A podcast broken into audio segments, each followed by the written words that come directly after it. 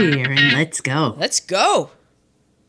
This week, Gone with the Bushes takes us to Chicago. Chi Town. Chicago, Illinois.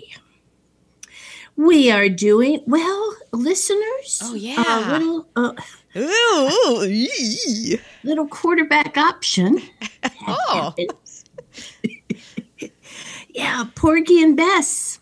You can't, you can't, you can't rent it to watch. Yeah, it turns out that no one has seen Porgy and Bess in what, at least like 50 years or something? Yeah, and the reason? It's there's a bunch of weird reasons. Uh, one, well, so you can't see it because after a certain amount, I guess it wasn't 50 years, I think in the 80s, after some time in the 80s, the rights reverted back to the Gershwin estate. And the oh. Gershwins, I guess, weren't particularly happy with the movie version. We're talking about the movie version starring Sidney Poitier and Dorothy Dandridge. And the right reverted back to the Gershwin family. And I believe the Gershwin fam- there's two factions of the Gershwin estate, and they don't like each other. So the good news is that you can probably we'll probably be able to see it um, once whoever is do is archiving the you know the part of the government that hopefully is still funded is you know they preserve important movies for their collection. And it was designated as a movie to be preserved and because of its important um oh what is it? Contrib- cultural significance Yeah. Now, I did find one on YouTube. oh I tried, but you could the the distortion was so bad uh, visually that you couldn't tell one character from another, and it was just too frustrating. So I gave it up.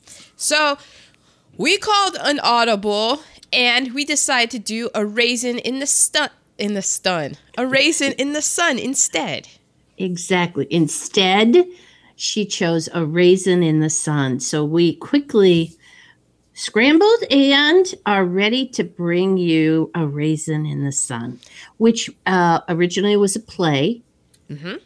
which was very obvious from the staging of the movie. It was a Columbia picture, 1961, black and white. And the particulars? Um, it was directed by Daniel Petrie. Oh, he did other movies. He did he did the TV movie Sybil. Oh, really? Oh, wow. That was a that was dark. Um, the screenplay is written or the play is written by Lorraine Hansberry, and she also wrote the screenplay. So that was good. She was happy with the screenplay, obviously. And it, it's starring Sidney Poitier. Erin would not be denied her week with Sidney. I was I was like, fine. They they won't let me do Porgy and Bess. I'm gonna do a raisin in the sun. My Poitier will not be denied. Claudia McNeil must have been the mama. Yeah, she yeah. Mm-hmm. And Ruby Dee was his wife.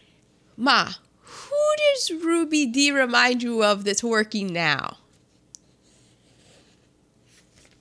I was like, well, if she ain't a spitting image of a oh, man. younger one, Of whom? I think that, well, she looks like a younger version of Taraji P. Henson. You know she does. I was like, man, she's wow, like, she does. like Taraji. This, this, if this was, well, I guess they did redo it, but yeah, I was like, just the, the same kind of thing, everything. yeah. She was she was very good in it. Very um well, it wasn't it wasn't uh it wasn't a a, a, a, a, a comedy. No, this was no stormy weather. This was no uh no, we did not have our happy people of color happy with their circumstances. Yes. Pretty much the opposite. This was real life. This was a, this is a slice of reality pie. This isn't a world in which it's only black people. I mean, there we do have a f- people of fair-skinned European descent index We or count one. because they they were in this movie and the Right. idea of them is in this movie. Yeah.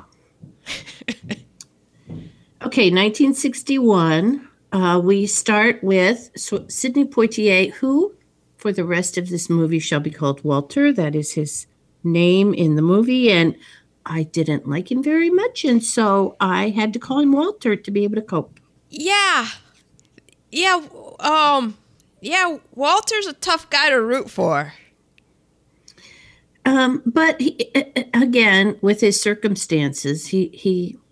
Okay, so we start with Walter, and an alarm clock is going off, and um, he's asleep, and a woman turns over and turns off the alarm. I wrote wife question mark because you don't know.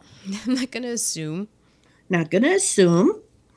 And the wife gets up. Well, it turns out it was his wife, Ruby Dee. And she gets up and she's already tired. She's just getting out of bed and she's already tired. She looks exhausted. So her name is Ruth. Uh, we go, he, they open the door and there's a boy asleep on the couch. He looks to be about eight years old. Their son, Travis.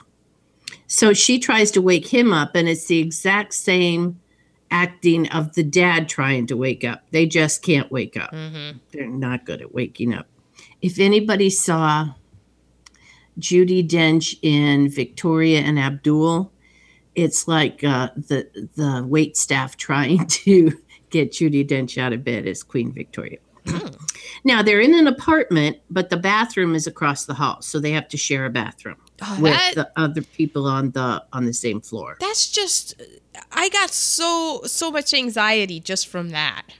Can you imagine a germaphobe Not even Well, so you- much a you did in- germaphobe, but just in Berlin? I know, but that was like vacation. I didn't have to live that way. Just like, oh my god, like you get a crap attack Yeah. and somebody's in there. Or in Berlin when the naked man walked in on my sister, you know, like because that's not a thing there. And ooh, I can see you're a German. Okay. Um, Hey yo. so the wife is yelling at at um, Walter to get up, and um, somebody's talking about the check is coming today. I think it's Walter. He was always talking about the is the check coming today. And Ruby Dee goes, It comes on Saturday. Today is Friday. It doesn't come till tomorrow. Yeah, relax. Meanwhile, she I'm just like, man, just go back to sleep, Ruby Dee. But but he's not nice to her. No, I mean, he's he- not. little old happy woman today, ain't ya? And um she she's angry because he and his friends were up talking all night in what is their son's bedroom, which is the living room. And um then Walter starts talking about evil creatures. Women are evil creatures at eight o'clock in the morning. The little boy needs 50 cents for school today, and she says, I ain't got 50 cents. So he goes, Well, can I go to the grocery and carry groceries after school? Because I got to get this 50 cents. Teacher says I have to bring in 50 cents. I ain't got no 50 cents. And no, you can't go go to the grocers. And so uh, Walter comes in and goes, Well, I have 50 cents. Then he looks at his wife like, Yeah, uh, in spite, I'm giving him another 50 cents. Ah, Yeah. And she and Ruth was she she wasn't like she loves she loves Travis. So she wasn't like being like yelling at him and stuff. She she the way that she's delivering the lines is that you can tell that she's sad that she doesn't have the 50 cents, but she doesn't have the 50 cents. And who does this teacher think she is asking for 50 cents? Yeah. Uh, and then Walter and Ruth just argue about life. Just, Yeah. And twice Ruth says, just leave me alone. Yeah, Walter just starts putting down black women and I'm like, "Don't you know that that's who saves Alabama?" No. Well, not just Alabama, but Well, ultimately, it's going to end up saving the United States of America from itself. God, we hope so. and um, and and and he's got some kind of a deal going with his friends. Okay, now I have a question because Okay. I thought that I heard this, and if if I did, then it it kind of makes it, it adds an extra layer to where uh, Walter is coming from. So did he? Did his friend? Did somebody, one of his friends, come to him with a, a proposition of investing and into a dry cleaner, and his wife said no, and now it turns out that the dry cleaner he made like a hundred and something Yeah. thousand dollars. Yeah, if he had invested back then in the dry cleaner, that that this guy is bringing in a hundred thousand dollars a year, which in sixty one was a was So a much fine money. amount of money. Oh man. Okay. So that had happened between them and so now Walter has this new idea. And he says, a man says, I got a dream. And she says, eat your eggs. And he says, his mama has money and he wants that money for an investment. Yeah. So basically Walter wants has been at, you know on his mom because his mom's getting this check. I don't know if we know yet what it is for. We don't know yet. And no, so it's a check. he, we just know it's a check. We can put together that he's been asking, he's been on her about his investments, the mom, and he tells his wife, he's like, "Look, when you guys have your coffee, and when you're basically says when you're sitting around during the day, and it's like this woman obviously never gets to sit down, um, and having coffee, and you're doing your talk." Why don't you, you know, kind of mention that you think it's a good idea because she'll listen to you, Because nobody's listening to Walter. right? Which is why he just keeps going on and on and on. And she and Ruth says, uh, "Yeah, but you haven't said anything new. It's the same thing over and over again." So they aren't in a real good place right now. No. At which point, Sister Betty comes out of the second bedroom of this two bedroom apartment with no bathroom. And it's obvious that Betty has decided to be a doctor, which is a huge ambition. And so, again, Walter's talking about the checks coming tomorrow. And Betty goes, It's mama's money, not yours. Leave it alone. It's for mama. So I wrote down sister brother dynamics because they they go into uh, arguing.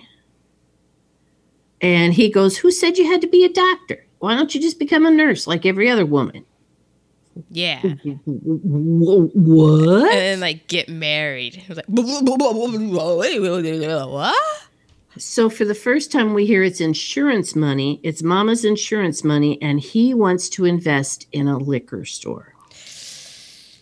Okay. Well, on one hand, I, I um, I mean, judging from my drink today, I, I, it could be a sound investment. uh, you know, I mean, 1960 Chicago. There's tough times ahead.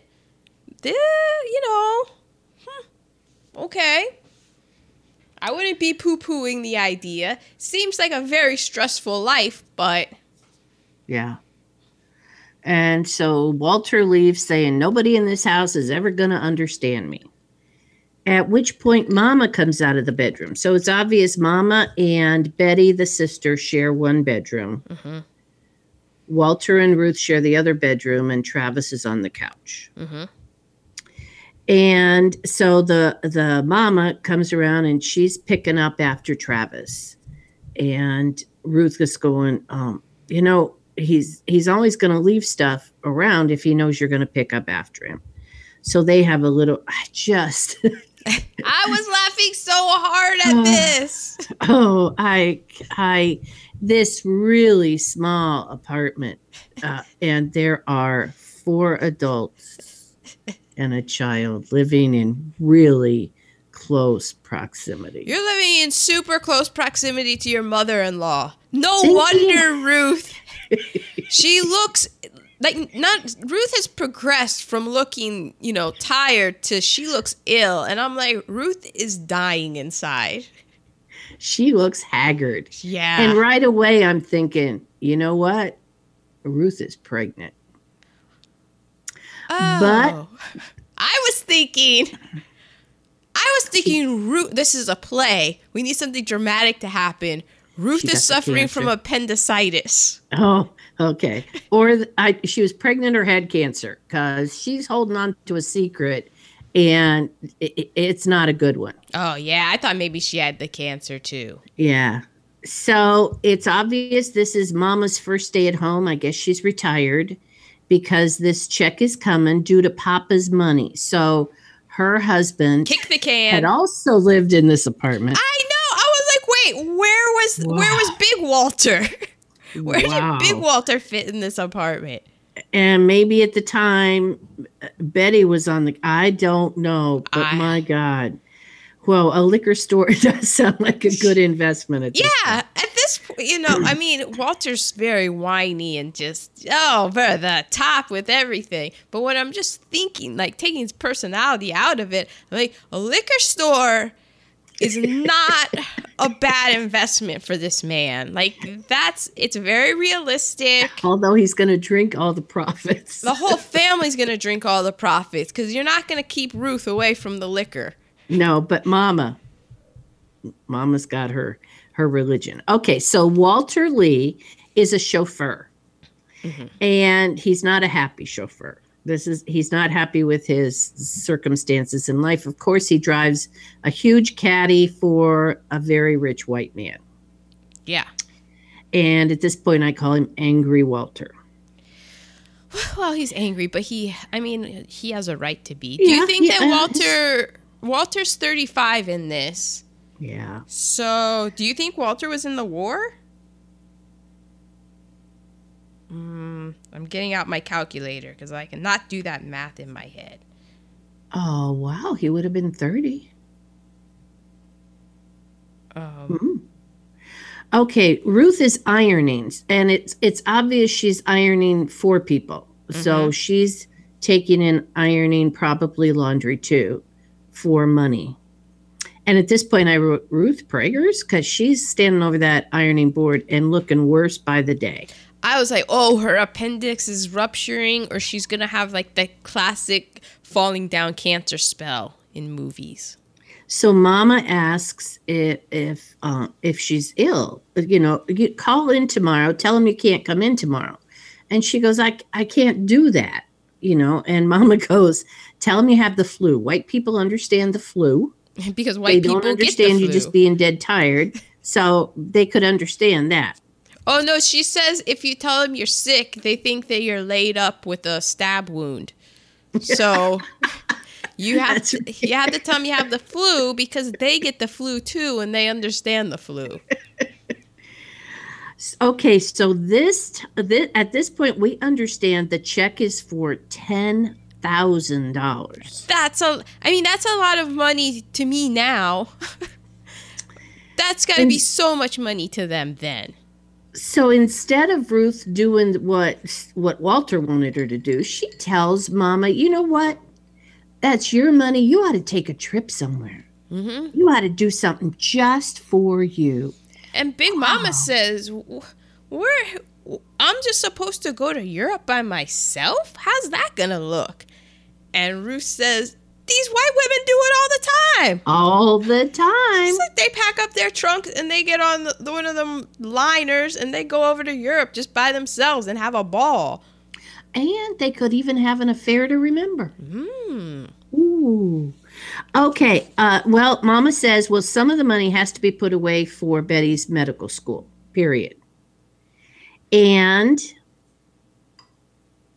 Wait, three thousand dollars for her medical school. yeah, Three thousand dollars? Does that even cover a week? and then she said she she has an idea of putting some of the money down on a down payment for a little two-story house. And I said, hot diggity dog, that's what you do. Of course. Yeah, that's a plan. That's That how you a build sound wealth. Investment. Yes. Oh my, you're it's 1961 and you're gonna buy a two family a house, a two apartment house in Chicago. I mean the money that you will have by now, the equity. I said the equity. So Mama starts remembering the first day the big Walter and she moved into this two bedroom, no bathroom apartment. Well, wait a second. Time out, time out. Because Ruth says, I will I can't wait to get out of this freaking rat trap. And and Big, Big Mama kind of gets her feelings hurt. And I was like, why is Big Mama getting her feelings hurt? Like but then she says that her and Big Walter moved into it and she and she says, "Yeah, we were we were only going to stay here for a week." Yeah, So that they was were going to get themselves a two story house as soon as they could. And that was 35 years ago. It never happened. I was like, oh, they've been living in that apartment for 35 years? And I guess at this point, Mama mentioned that she had lost a baby. Yeah. And Ruth says, Nothing can tear at you like losing a baby. And I'm going, Bob Bing, Ruth is pregnant. I see. hmm I see. Uh, um, so uh, Mama says, wait, Mama says, good Lord, the good Lord didn't see fit to give black man nothing but dreams, but he did see fit to give us children to make those dreams come true. A little teary eyed there. At this point, Not me. sister comes in with a guitar. Oh, I like sister. Sister was a modern woman. She was a feminist in She- 1961. Oh, yeah. a black feminist in 1961 and she's decided that she's going to take up the guitar so they go through all the other things that she's decided to take up and and hasn't you know like worked through it uh photography and something else But she but she makes an excellent point. She's like I'm experimenting. I I'm trying I'm trying all these new things. Sister's building up. She's becoming very interesting, sister is. i'm i'm experimenting with different forms of expression because she she has a lot to express Mm, yeah. and she says i'm to be a doctor and then mama starts you know talking about god as mamas tend to do and betty Oh, I'm like. Betty, don't. Betty, no. don't go there betty Betty, Just keep it Betty, no, don't. Just keep that to yourself, Betty. oh betty don't say that no, don't say that. no. Oh, Betty. betty said i'm sick of your god talk Oh, I was man. like, oh, eh, you don't say that to a mama oh, you, you don't, and you don't say that to a mama whose name is Big Mama. and she says god is one idea i don't accept and Oh. slaps her Well, no, wait, wait. She goes on a bit. Betty, She does. Betty goes on for a bit, and I'm like, Betty, every just more and more. And Mama is on the the other side of the room, which is the other side of the apartment. which is not which is three steps Yeah, away. which is really just five feet away. But Mama gets stands up and just slowly walks Very over. slowly. It's the slowest slap ever. She just walks up, walks up, walks up, walks, stands, and whap! Slaps sister across the face. And Mama says, You will repeat after me. Oh, In my mother's house, there is still God. And she uh, she intimidated Betty to house. say to repeat it. there is still God. And then Betty hightails it out of there. And I was like, You shouldn't. You, you knew. You knew better than that. Why do those sisters have to stir it up like that? I don't do it on purpose. Don't look at me. No, well, yeah, well, okay. And then we're back to uh, Mama saying that how all all Walter talks about his money, and here's this other sister saying there isn't a God. What is she doing wrong? Yeah. She was like, "Oh, well, what am I doing?" I was like, "Well, I, I don't know. I don't know, Big Mama." you're not doing anything wrong. It's it's the times are a changing, and um, you, your children have big dreams and big ideas. Mama says we ain't no business people, we working people. At Yeah, which well, point Mama- Ruth says something's happening between me and Walter. it's obvious they're not getting along real great. And Big Mama says, "Oh, Ruth, there you go, making this all about you again." No, she doesn't say that. No, she didn't, but poor Ruth. And Big Mama says, I ain't gonna put any money into a liquor store. Yeah, because which- doesn't doesn't Ruth kind of then start asking Big like take doing what Walter wanted her to do? she tried a little bit but then she she gets that look in her eyes like uh everything's going fuzzy on me and pop Oh yeah, then she hits the floor. ruth does faint she does the cancer faint but it's not cancer Yeah. In every other movie, they come back and it's cancer from the cancer fame. scene next scene walter's at a bar and he's with two friends willie and bobo ah, And yeah. his two friends have come up with their third of the money. They're just waiting on Walter to come up with his amount of money, and they are in the liquor store. And Walter goes, It's a deal. Bef- he knows Big Mom is not going to put that money toward this liquor store, but he's I mean, not going to let wait. his He- dream he's die. not. She's not going to put the money toward the liquor store. And also, excuse me, who are your partners in this in this venture? Um, I have my main man Willie and my other main man Bobo. How who's investing with Willie and Bobo? Well, and Ruth had poo pooed Willie and Bobo because they were the ones keeping Travis up at night when he needed to be getting his sleep to go to school. Yeah. So, uh, scene. And now uh, Ruth isn't in the apartment. Most of this takes place in the apartment, Mm-hmm. which is how you know that it was based on a play. And um, so there's Mama and Betty, and, and Betty's asking, Where's Ruth? And Mama says, Ruth went to a doctor. Phone rings, and Betty's talking to somebody and she's going, Oh, no, mama would never allow you to come over. Our house is a mess. It's Saturday, it's cleaning day. And she's going, Oh, okay, come on over. It's an African boy she met on campus from Nigeria. So he hasn't gotten there yet. Ruth comes in, and Ruth is indeed pregnant. She's two months pregnant. And Betty has the nerve to ask, Did she plan it? well, Betty Number is one, it's none of your business. And number two, it's none of your business. Betty is a little pissed because she's just like, you, you being reckless.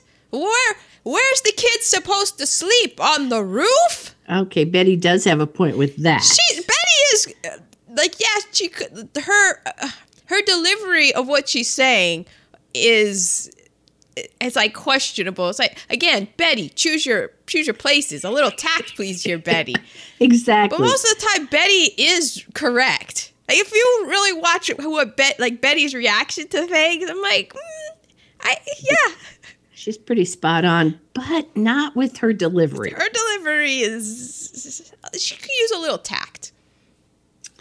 So let's see. Um, this guy comes in, Joseph Asagai from Africa.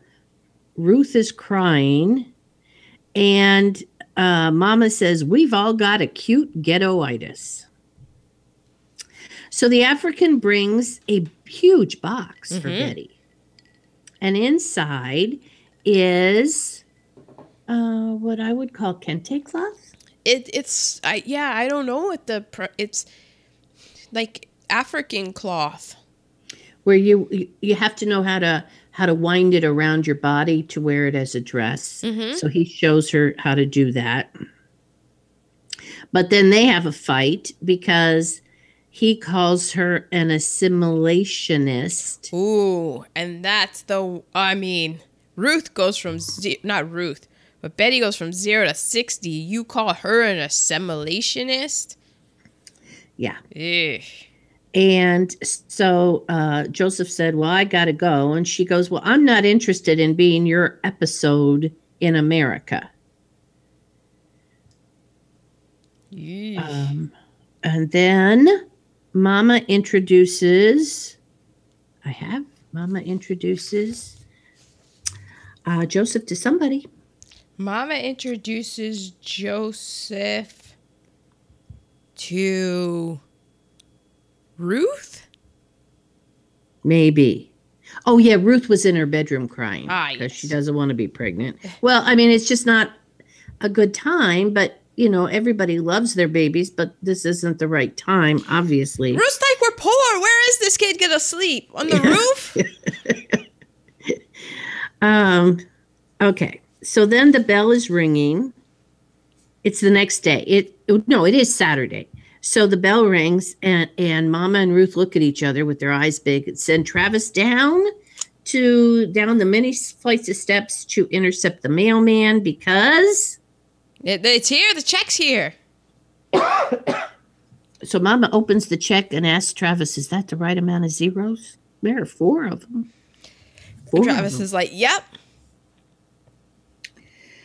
Uh, and mama is humming and you know she's kind of um, she's kind of sad because she says $10000 for a life so i'm assuming that something happened to papa big walter on the job and this is an insurance payout because Oh, he died Oh yeah. Cause that's what i'm assuming Hmm. Cause I was I was thinking like, well, did they just did they did they not put away like did the money that they were gonna save are they the family that they're okay we're gonna live modestly but we're gonna take out an insurance policy on your dad because he's a laborer? So what you're saying kind of makes more sense than that. Yeah because i don't know that they could have put away that much. I don't i'm like hmm okay. At this point i wrote with my with my thinking process did ruth get an abortion oh. Because she's not feeling well and she's in the bedroom crying. Okay so walter comes in and what's the first thing he asks about? Is that did the check come? Did the check go? so he's holding the check and he's saying will somebody listen to me today? And mama goes i'm not investing in a liquor store. Mm-hmm. Cause get mama mama goes to church. She is church going. So she's she doesn't want any of that Satan's brew up in her household and to be dealing with all that. All the sin. she doesn't want the life of Papa to go into a liquor store, which, you know, that his legacy shouldn't be a liquor store. Mm-hmm. Whereas at the beginning I was like, okay, liquor store, I understand that. Once Big Mama said my plan is to put a down payment on the house, I'm 100% behind Big Mama. With Equity, people. Equity. Your own bathroom. Okay, so he has all these lawyer papers because Willie and Bobo have gotten their money together. And all he has to do is get his money, and these lawyer papers are going to show her how this is a great investment for the money. Mm-hmm. And at this point, Walter explains his part to it instead of just nagging. All I want is to stand in front of my boy and tell him I can be something better than a chauffeur. Or a servant. So you understand him. So it's like, okay, because Big Mama spent all her time in the kitchen with White Lady. Ruth has to get her son up, and then she has to go take care of White Lady and White Lady children. So she and Walter, all he does, you know, he drives the white man to and fro, his white businesses, He wants something for himself. and so yeah, and he want he wants Travis to know like you can be anything. Yeah, well, Travis needs to know that's not necessarily true. But uh, so now you can see both sides. I mean, at first I was just mad at Walter. You know, come on, dude. But then you understand. Okay, so Walter is mad because Big Mama's going, no. So he just wants to go out. And then Ruth's like, "Oh, I'll go out with you," and Walter's like, "No." And then, then they kind of have an argument. Ruth's like, "Fine, then I don't want to go out with you anyway. Whatever, you know." and and they say, uh, "You turned my stomach." Yeah. Oh, that such harsh words. Well, you turned my stomach too. Yeah. And then Walter. Oh, oh, wait, wait, and then because he's always like, and the mom's always like, it's always about money with you and money. You always talk about it, and Walter comes back with, it's always been about money. We just didn't know it. Because the mom's like, oh, it's you know, it's about freedom and stuff, and Walter's like, no, it's about money. Cash rules everything around me. But for her generation, it was about freedom. Oh yeah, yeah. And the generation before her, I mean, seriously, not being a slave anymore. So, so she's still caught up in that. It's a generational thing because he's looking ahead, going, "I'm looking around and I'm seeing, you know, okay, we free, but we have to have money to get ahead." Mm-hmm. But then he does something unforgivable. And he points to Ruth and tells Big Mama, that was my biggest mistake. Ooh, I hope she got that abortion. Oh, was- I was Ruth I was was like- not I think at this point I texted Aaron and said, "Well, thanks for this."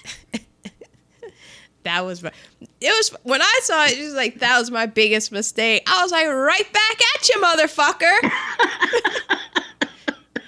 Cause I was looking at Ruth. I was like, Ruth, you're pretty good looking. I think And although Sidney is good looking, Walter is his attitude diminishes his looks Yeah. considerably. I'm thinking this is Chicago, Ruth. I think You you, could have do done better. better. Mm. So Mama says to Walter, What's eating you up? And Walter goes, I don't need you nagging me today. And Mama's going, Don't you drive Ruth away. A liquor store is dangerous when you need to look for peace outside your house. That's dangerous. And Walter goes, I want so many things. I ain't never going to get. Sometimes I can see my future is a big, blank, empty space. Hmm. And Mama go, talk, talk, talk. So much talk about money. Used to be about freedom. Freedom was life. And Walter goes, It's always been about money for me. And for everyone. Walter's Yeah. like, it, th- this is the way the world works. It's a, we just didn't realize it that it was always about money. That's the answer to every question, people. Is money.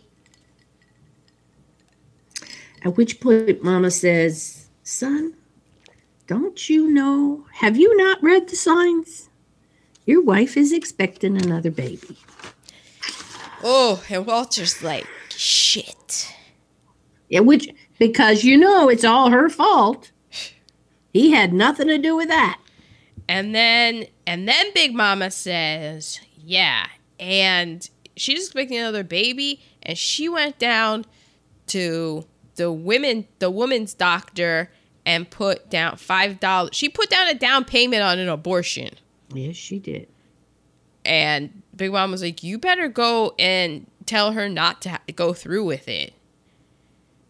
And then I think I think Ruth Not to appears. destroy your child. yeah, I think Ruth appears in the doorway, which is like three feet away, and Walter's sitting at the table, and he just gets up and leaves. Well, first, Mama says to him, I'm waiting on you, son. I'm waiting on you to be the man that your father expects you to be right now. I'm waiting on you, son. And he gets up and walks out the door. At which point I wrote in my notes, Walter is not Sidney. Sidney Poitier is like, "I am an actor." And she says he's a disgrace to his father's memory. But but is he is is Walter I mean, yeah, the way that he's going about it is wrong. But is it a horrible idea for them to be having this conversation? It's a it's a conversation that I mean, they they look at their surroundings. Again, where's he going to sleep on the roof? Well, it's a conversation that should be between Walter and Ruth.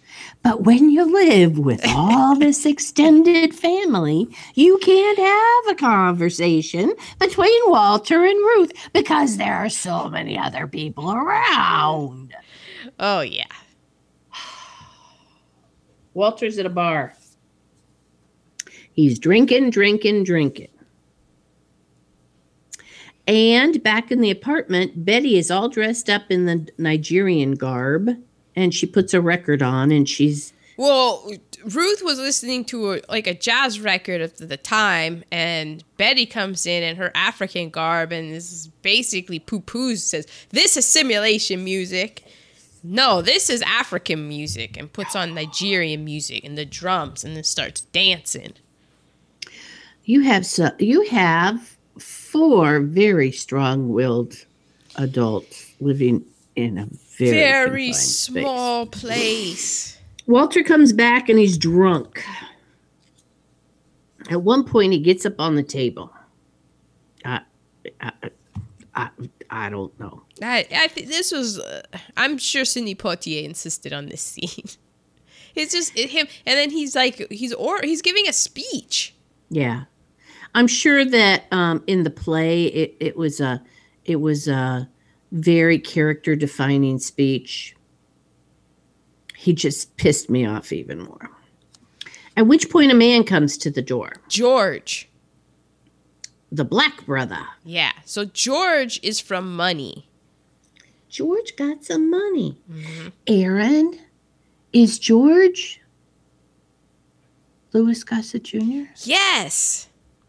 I didn't see that because he's a very l- young Louis Gossett Jr. I didn't see it either, but you know it was weird when he was talking. I, I said, "Why does that guy's voice sound so familiar to me?" yeah. But I didn't know it was him. I knew that Louis Gossett because he's credited as Louis Gossett in the film, and, and I was wondering at the beginning of the film, and That's his daddy then. That's not Junior. That's the daddy. no, that's him. Louis Gossett Jr.? He just this was his first film, so he would he didn't have Junior on his name. Oh. Okay. Because at first Okay. I thought, oh, this is that's his his dad, and then I read that it was his first movie. So then I was thinking that he was the little that he was Travis, Oh. but then he, he wasn't. He was George. So George has some money. So come on, Betty. He- George is very interested in you.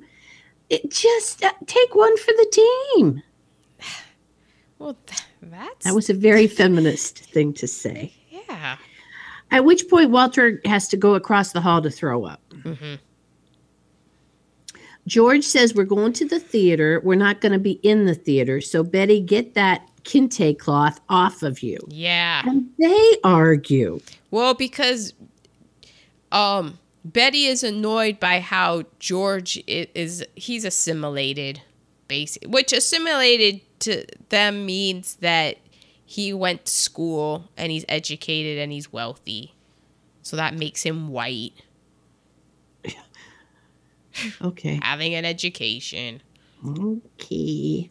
Uh, Ruth puts Betty in the bedroom because she's going, We're, You're not going to blow this. Betty. Yeah. Get in there, get yourself fixed. Ruth knows what the score of the world is.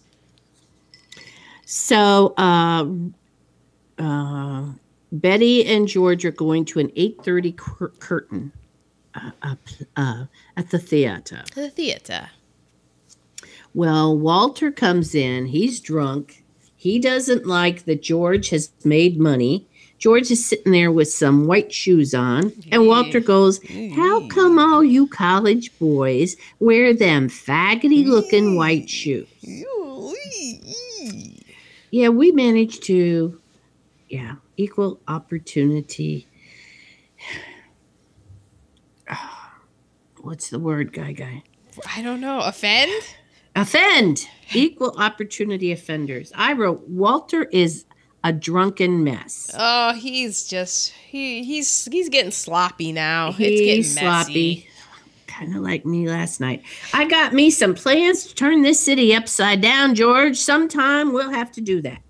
Oh, well, because Walter says, "Oh, I hear that your dad's buying some business someplace and or some building. And George says yeah. He says that's a that's a that's a real smart investment and so basically then George kind of pitches himself or Walter pitches himself to George saying uh, about how he's got some ideas uh, great ideas you, maybe you can you know set up a meeting between me and your dad I've, I've got some ideas and Maybe the money will come from George. yeah, but George doesn't want anything of it because this guy's drunk right now. He was standing on his table. And Walter goes even further to say, I know nothing bigger than you fraternity brothers with your college classes and your teaching. You know how to run stuff uh, while wearing faggoty shoes.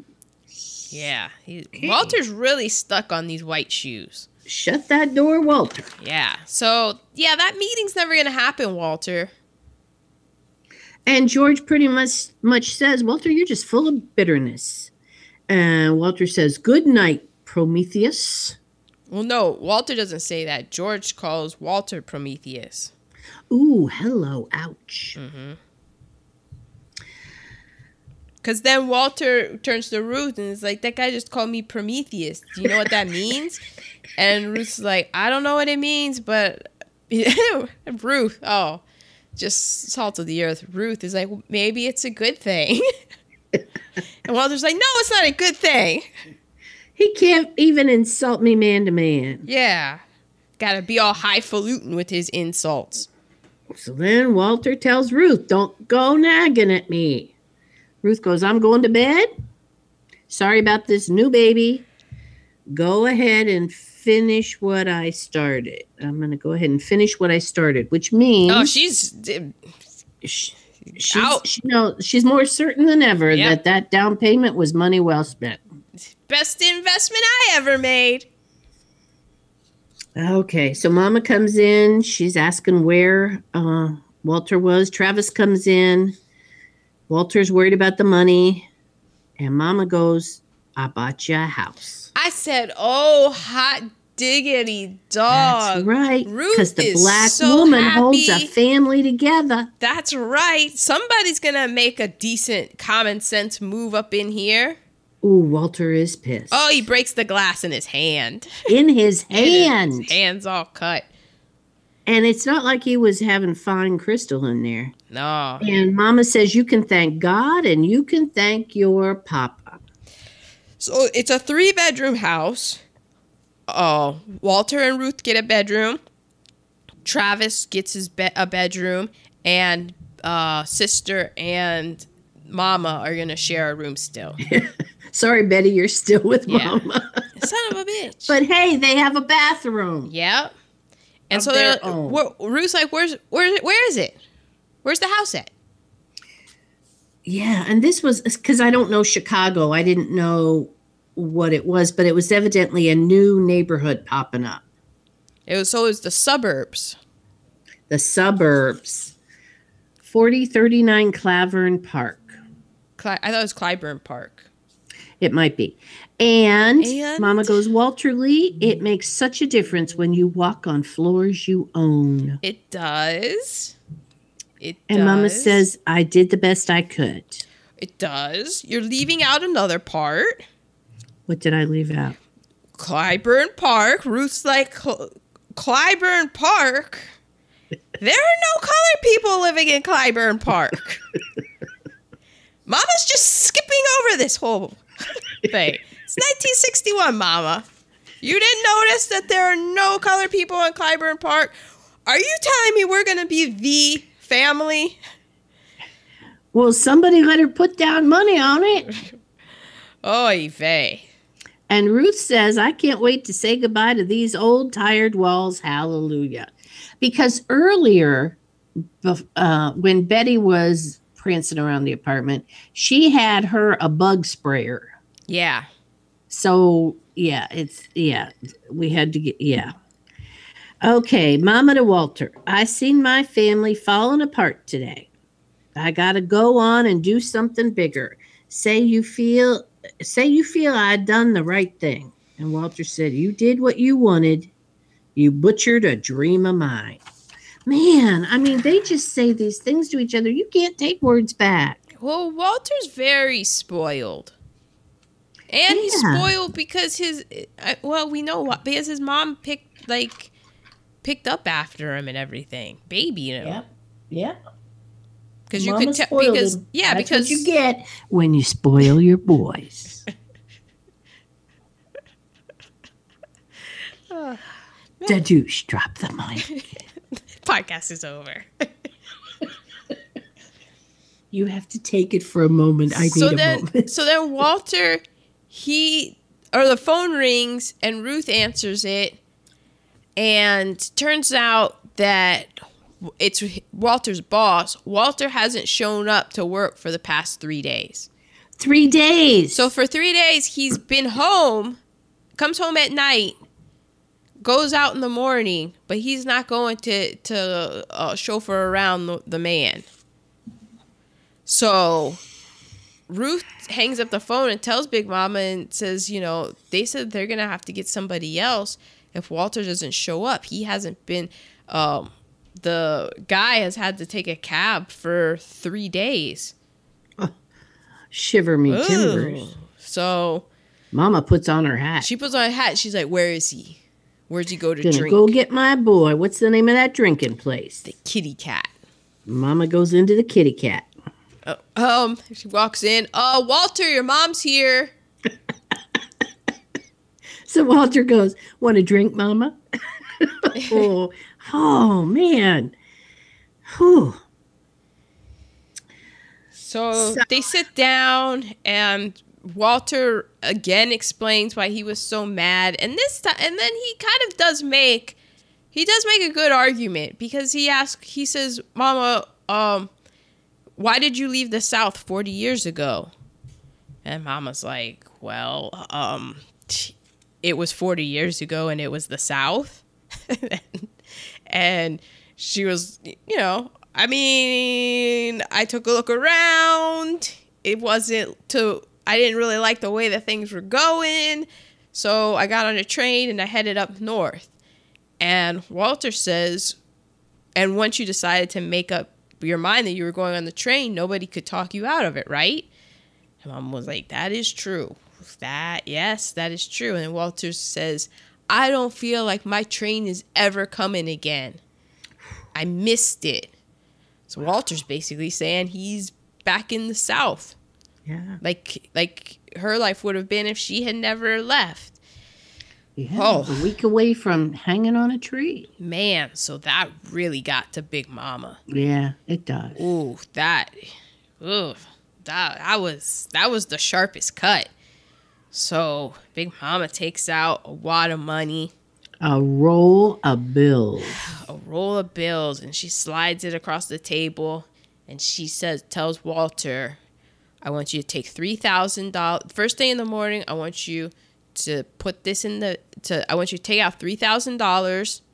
Or no, she says she put down thirty five hundred for the down payment. I want you to take out three thousand dollars for Betty's uh, medical school, and the rest of the money, I want you to put into a checking account that only and you're responsible for that money. You can do with it whatever you like. And Walter looks at her and says, "You trust me?" And Big Mama says, I trust you. And I'm like, Big Mama, you raised your son. He had a job and he hasn't gone to his job in three days. Every day he's gone to work at the kitty cat club, drinking. And you're, you're, at all, he pulls out this story out his ass about how you left the South 40 years ago on a train and how his trains left, you should have beat him down and said, Motherfucker, you're not in the South. It is not 40 years ago. Go get your ass to work. And here's, like, I'll give you $3,000 so that you can go to school and get yourself a degree or something. But by the Not way, liquor store. By the way, I bought us a house and we, we're now going to have equity. And that's how you build wealth in America. But, That's you know, how it's done, boy. that's how it's done. And then she should have left. But no, Yeah, Big Mama did didn't. not. Because She said, um, I hear I hear me on reverberation. Okay, she said, uh, "You're the head of the family now. You do what needs to be done." So Walter goes home and he hugs Ruth. Scene. Yep. Taxi. Taxi to the house. The suburban house. White neighborhood. We got white family. I believe we had two kids and maybe an adult. So I think right now with the driver, I think we're what up to four white people. Yeah. The house is all fresh and new and freshly painted, and it just feels happy, happy, happy. They have a lawn. They give Mama a box and inside are gardening tools because all Mama ever wanted was a little garden. She's got a backyard now. Travis gave her her own gardening hat. It's pretty hideous, but it's her own. It's a horrible hat. And they go, You're Mrs. Miniver, not Scarlett. They're moving out of the apartment. Moving on up, mm. oh, oh, oh, to the top. Okay, so Walter has papers and a record player, is playing jazz, and um, because they're packing up to leave. Mm-hmm. Uh, and I wrote uh, a white man comes to the door. I wrote Hume Cronyn, but it wasn't Hume Cronyn. No, no, It no. was- it It was the gu- the guy from uh, Twelve Angry Men. yeah, the guy with Wilbur the glasses. Yeah, it was the guy with the glasses. Now, because of this role, he will forever to me be known as the man. The man. He's the man now. Every time, whenever you hear somebody say it's the man, this is who they're talking about. And yet they sent Wilbur Milktoast. They- well, yeah, because that's He's how. looking for Mama. Mm-hmm. And he is a representative of the Clivern Park Association. Anybody else see what's coming? You know who does see what's coming? Sister sees what's coming because she picks up the hammer and like watch it. She does. She goes, "Oh!" As soon as he says the home association, she picks up the hammer and sits down and goes, "Oh, okay." The home Yeah. association. hmm Here it comes. Well, we've been it's been brought to our attention you bought a place on Clavern Park. And well, I don't know if you know too much about our our association. We have the orientation committee. Uh huh. And what does this And, orientation uh, committee do? I am the uh, in the special committee uh pro- problems, excuse me. Uh huh. Problems. And uh, yeah, Mhm. there are no colored people in our area. Well, no, he he does he goes. He's the man, ma. He's much subtler than that. He he's talking about that we're hardworking people. We're a group of hardworking people. I people. heard blah blah blah. we get blah, we blah, work we work very hard and you know it's just we kind of just have this feeling and we don't mean any offense but we just feel like it, it's nice to just sit down. And if you sit down and like talk about your grievances that people you know it'll be better. And ruth is eating it up. Ruth is like mm-hmm yes i agree. So are we. We're hardworking people. And and so and sister's the only one that's catching on to what's going on here Yep. and the guy's like, what? Finally, he's just like, we feel that, you know, because he's they're agreeing with everything he's saying. He's very smooth operator. He's just walking because down we, this we path. dream of a community where we want to raise our Mhm. children with with our own kind of people. Uh huh. And it's like, don't you think a Negro family would be happier when people live with their own communities? Or Uh, now now don't no no race doesn't enter into this. mm, uh, Yeah. Negro families are happier when they live in their own communities. Oh, so so then, sister's like, uh huh, what I've been saying all along. That, and and then Walter's like, ah, my sister was right. Get the hell out of my house. Not before this man says we're prepared to make you a very financially happy arrangement. Yeah, so they went. All the all these hardworking people have gotten together, and they put in money so that they will buy the house back from them and at a profit. They're going to give, they're paying, they're paying the youngers not to move in. To not move in. Yeah. We will and give then you he money. goes, I don't understand why you people are reacting this way. And Walter goes, just leave. Yeah, just get out of it. Are you kidding me? Get out of my house. At which point, Mama comes in happy because they're moving. She didn't hear any of this. Oh, yeah. Moving men are coming at four. And they say, Well, the welcoming committee's already been here. And they just bust out laughing. They're like, "Oh yeah, those those white people, yeah, they're they're already here." And this, I think one of them says to her, "Yeah, Mama, they said they can't wait for you to get there." Can't wait to see your face. And somebody said, Ruth at some point says, "That's the way the crackers crumble." Yes, she did. I- Wait, I have it here. I cracked up laughing. That's the way the crackers crumble. And they're still packing. yeah, And uh, the bell rings. Sometimes it's just hard to let the future begin. Oh, Well, yeah. So Ru- Ruth and mom have, have gone. I don't know. Mom and sister have gone. It's Ruth and Walter. The doorbell rings. They think it's the movers, but they're like, no, the movers are here too early. Uh, Who could it be? And Walter grabs Ruth and embraces her and is like, sometimes you just want to have that, just hang on to that feeling because the future, it's coming. It's so he's got this surprise. His plans Yeah, have all been come into motion, and so they open the door. it's Bobo. Yeah. Bobo sits down and Walter's very excited. He's like, How'd it go? I want you to tell me everything. How'd it go? How'd it go, Bobo? Tell us everything.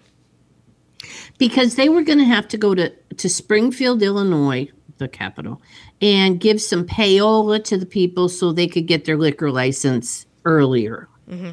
It's Chicago. They gotta grease some palms. Right, and you never get ahead without greasing some palms. So, so how did it go, Bobo? How'd it go? Well, I didn't go to Springfield. Yeah. Why didn't you Why- go? Why not? Oh, oh, Willie didn't show up. Willie took the money and ran. Bobo waited for six hours. Oh my God, this is when I was just, you had to mop me off the floor at this point. Really? Wow. I saw this one coming.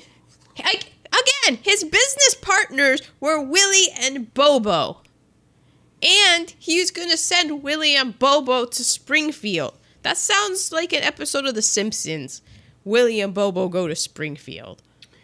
I put my life in your hands. I wrote, fuck Willie. Bobo, I had my life staked on this deal. $6,500 is all gone. $6,500, people. The 3000 What? for Betty's medical school was not taken out. Wait, wh- what is that? Big Bo- did Big Mama come walk back in yet and go? Excuse me. Excuse me. I thought you went to the bank and put away the three. What? No, it's all gone. I didn't go to the bank at all. Oh, Mama is sobbing. I wrote horror, too much pain. well, Betty's at the apartment table with the African dude. And she's telling him Walter gave all our money away. And the African dude, well, was it your money? that, that dude does make a point. He goes, you know, it's it wasn't your money. When it's all over, you can come home with me to Africa. Yeah. Walter comes out of the bedroom. Mama starts unpacking. Um, Son, what can you do to fix up this place? Because they decided, well, now they have to stay in the apartment. well, no. Ruth says, "Uh, uh nope, that's fine." I'm. Ruth starts. Ruth is. Mama's putting stuff in, or Mama's taking stuff out. Ruth's putting stuff in because Ruth says, "No, I will work twenty hours." Nope, I'm not staying I'm getting here. out of this place. No, I, uh-uh. I tasted freedom. I'm not. I can't do it. So then Walter calls the man. Yeah. and and it, you you think that that Walter is gonna they're gonna like jack up the price a lot, and then they're at least gonna get some money out of selling the house back to Clybourne Park. Yeah. That's what you're expecting to happen. Yeah. And um He goes, the white man's gonna write a check. yeah. So he's going to write a check. That's what's going to happen and the sister is mad cuz she doesn't want him to do that, but then she's also mad cuz she doesn't have a future. So yeah. Mama goes, How did we get to this place? And she also realizes there's always something left to love. It's hard with Walter, but Yeah. And so then he's uh so the, the guy comes over, the man, he comes over and um Mama says to Willie, You show him what Willie taught you. oh no, she says to Walter, you show him what Willie taught you. And then who tells him cuz somebody sends Travis outside and somebody's like, "No, keep him here to see this."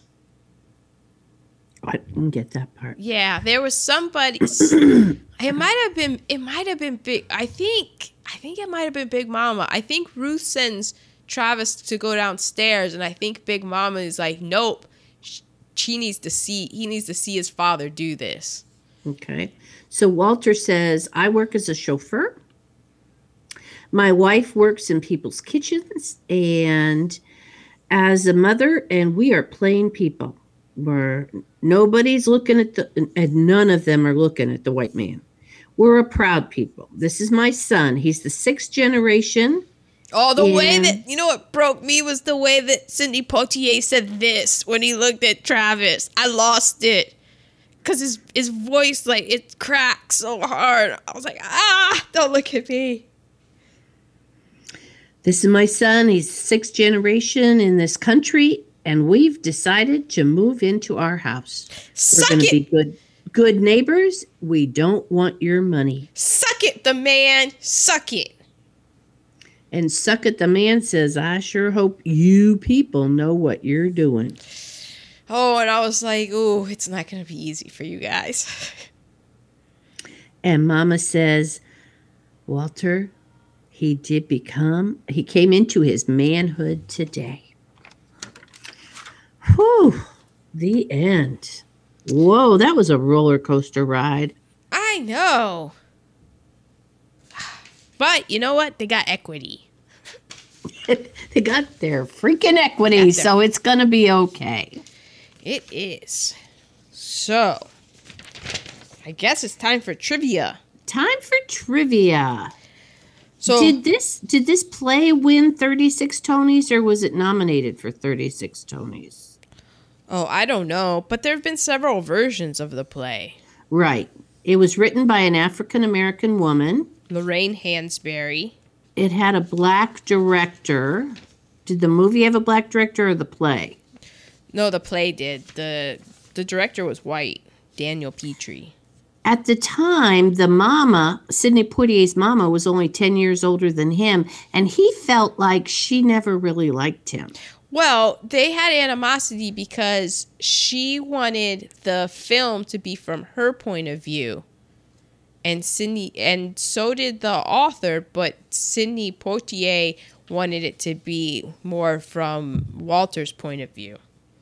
So, whose point of view was it? It seemed like it was everybody's it was point of view. both people's point of view. Yeah, and Ruth's point of view a bit, Yeah. and a little bit of Betty's point of view. Travis, no, No. pretty much no.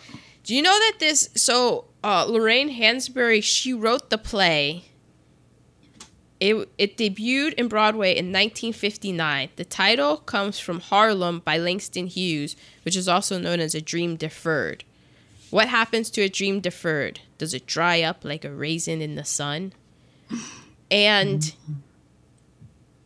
Hansberry's family was list was they in 1940 they brought um a lawsuit Hansberry v. Lee. This was prior to the Fair Housing Act of 1968, part of the Civil Rights Act. Oh, And in it, they um because what happened was there was a previous case, Burke versus Kleiman, and it was about racially motivated restriction restrictive covenants, which is like this is 1961. Well, when the movie is 59 in the play, you know, you had your your communities, your homeowners associations, your what have yous. And when black people went in to move into the areas, they were like, uh uh-uh, uh, do not think so. And, you know, they did a whole bunch of bullshit reasons saying of all the reasons why they didn't want them in. But the number one reason was just that they were black. And so that that case the the husband of the woman who brought that case she ended up selling he ended up selling a house to the Hansberries. And so then oh. the hands then the Hansberries had to um that's where their lawsuit came from. And so they the guy's like, "Oh, the reason that I sold it was because he he says like, "Oh, he disagreed with the covenant with you know with the covenant the racial thing but it's not true. Like the reason that he sold the house in the 1940s was because it was the depression and white people weren't buying houses. Mm. there was no it was all again it was all about the money. And he had it's this black guy who had the money. So then he he buys the house. And so then the other people in the neighborhood are like what the hell man? And so they the hansberries were living in the house while the lawsuit was going on and that wasn't a picnic. Like no. the mom had to have a loaded German Luger with her at all times. Wow. Lorraine would get beat up every day, spit mm. upon. But, you know, their families were ride or die. They were in the NC- NAACP movements and stuff, and they're like, nope, we're doing this. Which is why we can have integrated neighborhoods. And somebody had to pay the price. Well, yeah, and then they went and deintegrated them. Yeah. Um, Lorraine Hansberry. So she was the first black author on Broadway. She inspired Nina Simone's to be young, gifted, and black. And mm-hmm. she died really young of cancer. She was 34. Oh. She died of pancreatic cancer. See, I knew cancer was in there somewhere. Well, the sister also died really young from cancer. The woman that played the sister. Really? Mm-hmm. Diana Sands. She died young of cancer. In 1964, Kim Stanley, she was a white actress. She was unavailable to play the lead role in the Broadway romantic comedy The Owl and the Pussycat. And there was opposite Alan Alda. And Hansberry stepped, or not Hansberry, um, Diana Sands stepped in and she played the role and they didn't change one line and nobody really even cared. Wow. They were just like oh i'm playing the part now. Mm-hmm. Um well going back to hansberry the author james baldwin said about her death it is not at all far-fetched to suspect that what she saw contributed to the street to the strain which killed her for the effort to which lorraine was dedicated is more than enough to kill a man Wow. I mean, yeah. Yeah. She, she, it, it killed it killed Jackie Robinson. Killed a lot of people. Killed a lot of people. it's like if a, if a bullet didn't kill you, just the sheer stress killed you. Yeah. Which yeah makes sense. Um, Ruby Dee won the National Board of Review Best Supporting Actress. Yay. Mm-hmm. Oh, and the house that the Hansberries bought that was like in the lawsuit, it be- it's now a landmark in Chicago. Cool. Mhm. So, is oh. it still the suburbs or is it more in the city now since it's spread out? I don't know. I didn't Google Maps it. Thank you, phone. um the oh, so the woman that played Big Mama, Claudia McNeil, she was a former librarian, and she was a late bloomer into getting into show business. She was a uh, so then she got into singing in vaudeville, and she was huh. Tony nominated for this play and for Tiger Tiger Burning Bright. Well, she was excellent. Mm-hmm. They were all excellent. they were all like were in the play. Oh, perfect. Mm-hmm. So that's all I have. Aaron brought up that Ruby Dee was in General Hospital. She, She played Justice's mother. And I tried to Google it and I couldn't ever come up with an answer. So if anybody out there comes up with the answer, that would be She wasn't. It wasn't Ruby Dee. Never mind. Ruby Dee. Well, she also was in the Jackie Robinson story. She was in American Gangster, that movie with Denzel Washington. She got an Yeah. Oscar nomination for that. She was in a lot. She was in so much stuff. yeah. She wasn't in. That wasn't Ruby Dee. Although I think her name might have been Ruby Dee, and that's why I'm confused. Because I think she was had a very similar name, and that's why I was Oh, always okay. like, "That's not Ruby Dee." She wasn't. But this Ruby Dee was in Guiding Light in 1967, so I do feel somewhat Oh. vindicated by saying Married Ruby to D. Ossie Davis. Mhm. They were, yeah, they were quite the um the couple. Oh, they were big into civil rights. Oh yeah, but she was, oh, she was so good in this because, okay, you're playing against all these really strong characters, and she was a strong character as well, but she played it so understated, as the, as the in-law would. Yes. Understated. Yes, yes, yes. Crickets. Well, I was looking up the the General Hospital thing.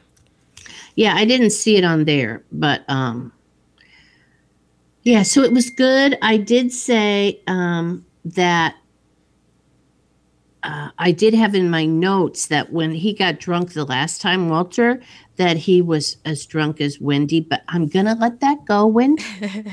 you you have been replaced by another, and so uh, we will mention a corkscrew once in a while, but but well, we thank you for your loyalty, and I don't have to talk about you being drunk anymore. oh, interesting. Okay. She's been replaced by Diane, who had quite a quite a time once. I wasn't there to see that one either, but you Oh, so now we're just peddling in gossip on this show. well, our our our seven listeners need to have their names heard. Name drop in. Donna's. Donna's is caught up as well. Oh. Did I say in, in one of the uh, in one of the episodes, Donna's gets the new uh, plain white tea? No, you didn't. Okay, she, for being a loyal a loyal subscriber. Well, there you have it. So next week is my pick. Get out the tissues, people. Imitation of life. Unbelievable. Ouch. This one's going to hurt. Troy Donahue is in it. Oh, John Gavin. Some of my early, early loves. Lana Turner. Lana Turner. Yeah. Peak toe pumps, as I recall. We'll see if she has them on this time. Lana Turner, the sweater girl, because she used to fill out a sweater, if you know what I mean. so we hope you enjoyed A Raisin in the Sun. It was a real downer for me, but um, next week, Imitation of Life. Thanks for listening. Bye bye. Bye bye.